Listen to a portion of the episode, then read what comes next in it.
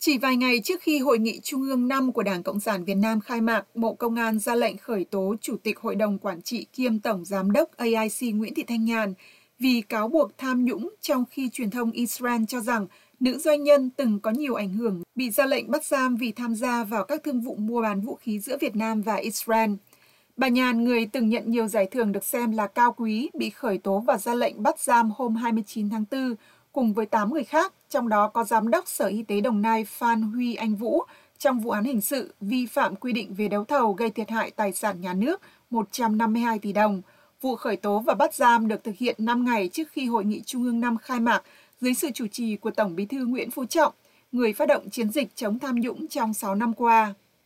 Theo Haaretz, tờ báo uy tín và lâu đời nhất của Israel, việc bà Nhàn, người được Forbes bình chọn vào danh sách 50 phụ nữ ảnh hưởng nhất Việt Nam năm 2017, bị ra lệnh bắt giam có thể gây khó khăn cho việc xuất khẩu an ninh của Israel sang Việt Nam, vì nữ doanh nhân này là một trung gian mấu chốt của các thương vụ mua bán vũ khí giữa hai nước. Bộ Công an không cho biết bà Nhàn, người bị cáo buộc có những sai phạm liên quan đến việc mua sắm thiết bị y tế tại Bệnh viện Đa khoa Đồng Nai, đã bị bắt giữ hay chưa, nhưng nói rằng đã khám xét và phong tỏa tòa nhà văn phòng công ty cổ phần tiến bộ quốc tế AIC tại Hà Nội. Theo những nhà báo và blogger có ảnh hưởng ở Việt Nam, bà Nhàn đã sang Nhật từ năm ngoái. Trong khi đó, tờ Haaretz cho biết bà Nhàn bị lệnh bắt giữ vắng mặt vì bà đã sang châu Âu từ trước đó. Theo tiết lộ của nhà báo Josie Melman, chuyên viết về các vấn đề tình báo và chiến lược của Haaretz, bà Nhàn là nhân vật chủ chốt trong việc môi giới các hợp đồng mua bán vũ khí giữa Israel và Việt Nam trong thập kỷ qua, và lý do bà bị bắt là vì tham gia vào các thương vụ này. Nguồn tin giấu tên nắm rõ tình hình từ Việt Nam được nhà báo Melman trích lời nói rằng lý do của vụ bắt giữ bắt nguồn từ sự tranh giành quyền lực ở Việt Nam giữa Thủ tướng đương nhiệm Phạm Minh Chính, Tổng bí thư Đảng Nguyễn Phú Trọng, người sắp thôi chức, Bộ trưởng Công an Tô Lâm và Chủ tịch nước Nguyễn Xuân Phúc. Vẫn theo nguồn tin này, bà Nhàn, người mà blogger Lê Nguyễn Hương Trà cho là một sân sau của nhiều quan chức, được coi là rất thân cận với Thủ tướng Chính. VOA không thể độc lập kiểm chứng những thông tin trên. Trong vòng 15 năm qua, Việt Nam đã trở thành một thị trường quan trọng cho ngành công nghiệp an ninh quốc phòng của Israel, theo nhận định của Haaretz. Hai nước đã ký một thỏa thuận mật vào năm 2011 và theo tờ báo được thành lập vào năm 1918. Thỏa thuận này giúp củng cố quan hệ an ninh giữa Israel và Việt Nam. Vẫn theo Haaretz, trong thập kỷ qua, lực lượng phòng vệ Israel và Bộ Quốc phòng đã cử các tùy viên quân sự và đại diện bán hàng đến làm việc tại Đại sứ quán Israel ở Hà Nội. Hợp tác quốc phòng giữa Việt Nam và Israel được tăng cường mạnh mẽ từ sau chuyến thăm của đoàn đại biểu Bộ Quốc phòng Israel vào năm 2015 và theo truyền thông trong nước, một bản ghi nhớ về hợp tác quốc phòng song phương Việt Nam-Israel được ký kết trong dịp này. Thứ trưởng Bộ Quốc phòng Nguyễn Chí Vịnh lúc đó nói rằng Việt Nam muốn phát triển sâu rộng với Israel trong lĩnh vực quốc phòng. Theo một bản tin của báo Nghệ An vào tháng 7 năm 2018, Israel trở thành nhà cung cấp vũ khí lớn thứ hai cho quân đội Việt Nam chỉ sau đối tác truyền thống Nga.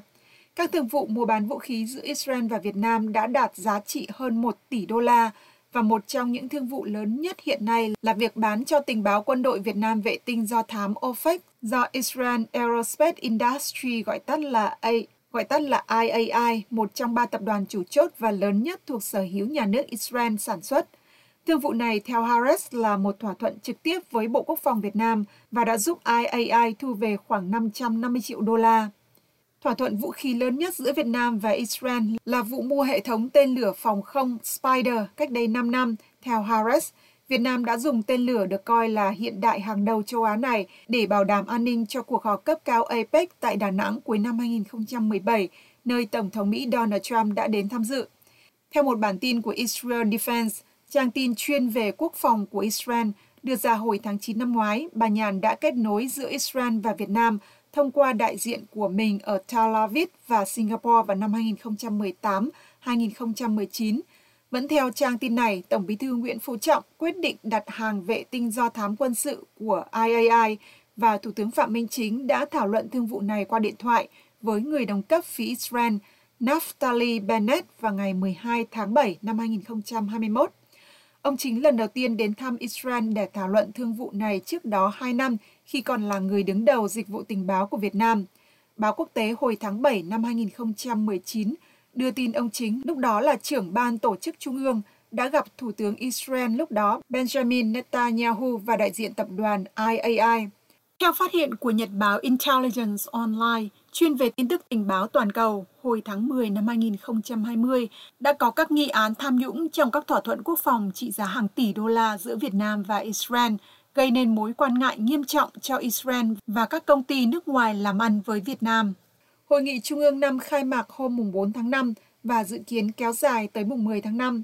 Và theo ông Trọng nói trong diễn văn khai mạc, các chủ đề thảo luận gồm có chống tham nhũng, tiêu cực và việc tự kiểm điểm, tự phê bình của lãnh đạo cùng nhiều vấn đề quan trọng khác. Cơ quan giảm thiểu đe dọa quốc phòng Hoa Kỳ vừa bàn giao thêm một cơ sở sửa chữa bảo dưỡng tàu và hệ thống nâng hạ tàu cho cảnh sát biển Việt Nam tại một hải đoàn ở Hải Phòng trong nỗ lực hỗ trợ Việt Nam giám sát các vùng biển của mình để đảm bảo tự do hàng hải và thương mại. Tiến sĩ Robert Pope, Giám đốc Cục Hợp tác Giảm thiểu đe dọa thuộc Cơ quan Giảm thiểu đe dọa Quốc phòng Hoa Kỳ và các quan chức khác từ thủ đô Washington và Bộ Tư lệnh Thái Bình Dương, Ấn Độ Dương cùng đại sứ Hoa Kỳ tại Việt Nam Mark Nepper đã tham dự buổi lễ bàn giao này tại vùng cảnh sát biển 1 theo tin từ đại sứ quán. Đại sứ Nepper loan tin hôm 4 tháng 5. Tại đây, chúng tôi đã được đón tiếp bởi Phó Tư lệnh Cảnh sát biển Việt Nam và dự buổi bàn giao cơ sở bảo dưỡng tàu do Cơ quan giảm thiểu đe dọa quốc phòng Hoa Kỳ tài trợ, tái khẳng định cam kết của Hoa Kỳ trong việc ủng hộ một nước Việt Nam hùng mạnh, độc lập và thịnh vượng.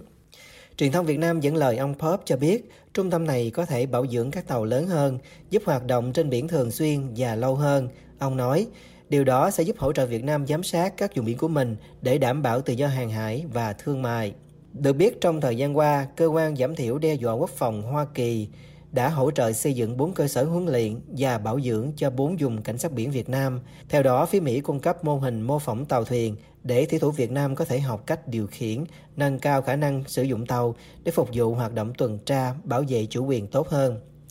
Vào tháng 4 2021, Mỹ bàn giao một trung tâm huấn luyện, xưởng bảo dưỡng và hạ tầng cảng biển cho Việt Nam tại vùng cảnh sát biển 3 ở Khánh Hòa.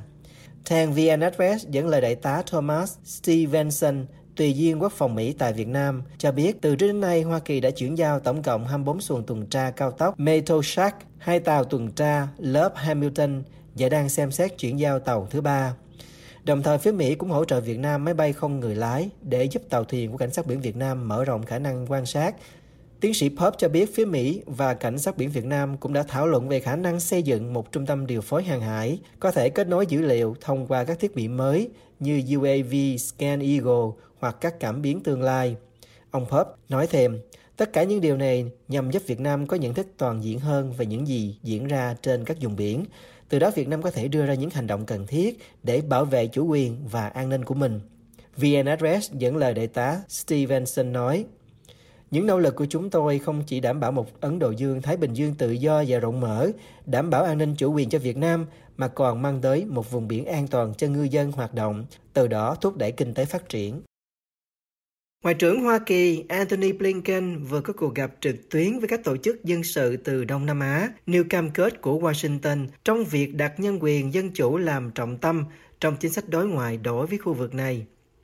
Ngoại trưởng Blinken viết trên Twitter hôm 4 tháng 5, tôi vừa gặp các nhà lãnh đạo xã hội dân sự từ khắp khu vực Đông Nam Á, lắng nghe những câu chuyện dũng cảm của họ về việc vận động cho nhân quyền và dân chủ Tôi thu thập ý kiến của họ trước khi Hoa Kỳ chuẩn bị gặp gỡ những người đứng đầu chính phủ tại hội nghị thượng đỉnh đặc biệt Hoa Kỳ ASEAN sắp tới.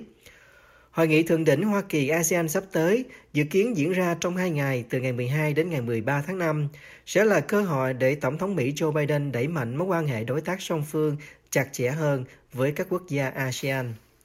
Ngoại trưởng Hoa Kỳ cho biết trong thông cáo ngày 4 tháng 5, Ngoại trưởng Blinken tái khẳng định cam kết của Hoa Kỳ trong việc đặt nhân quyền, công lý, dân chủ làm trọng tâm trong chính sách đối ngoại của chúng tôi, kể cả khi chúng tôi tìm cách tăng cường mối quan hệ với ASEAN. Từ trước đến nay, Bộ Ngoại giao Hoa Kỳ thường lên tiếng ủng hộ cho các tổ chức xã hội dân sự Việt Nam và lên án việc sách nhiễu bắt bớ tuyên án tù dài hạn nhằm vào các nhà hoạt động, các blogger và những người đứng đầu các tổ chức này. Theo Bộ Ngoại giao Việt Nam, Thủ tướng Phạm Minh Chính sẽ đến Hoa Kỳ tham dự hội nghị thượng đỉnh Hoa Kỳ ASEAN này tại thủ đô Washington theo lời mời của Tổng thống Biden. Hôm 5 tháng 5, tổ chức BPSOS tại bang Virginia và hơn 50 tổ chức dân sự khác vừa gửi thư đến Tổng thống Biden yêu cầu Nhà Trắng nêu quan ngại với Thủ tướng Phạm Minh Chính về việc Hà Nội chủ trương bát hại các tôn giáo không chấp thuận bị chính phủ kiểm soát. Bức thư đồng kính gửi Ngoại trưởng Blinken có đoạn viết, điều đáng quan tâm đặc biệt là nhà nước Việt Nam đã chỉ đạo và hỗ trợ chương trình tuyên truyền dùng những ngôn từ kích động sự thù địch và bạo lực nhắm vào các nhà lãnh đạo tôn giáo và giáo dân, dẫn đến những hậu quả tai hại và đáng lo ngại.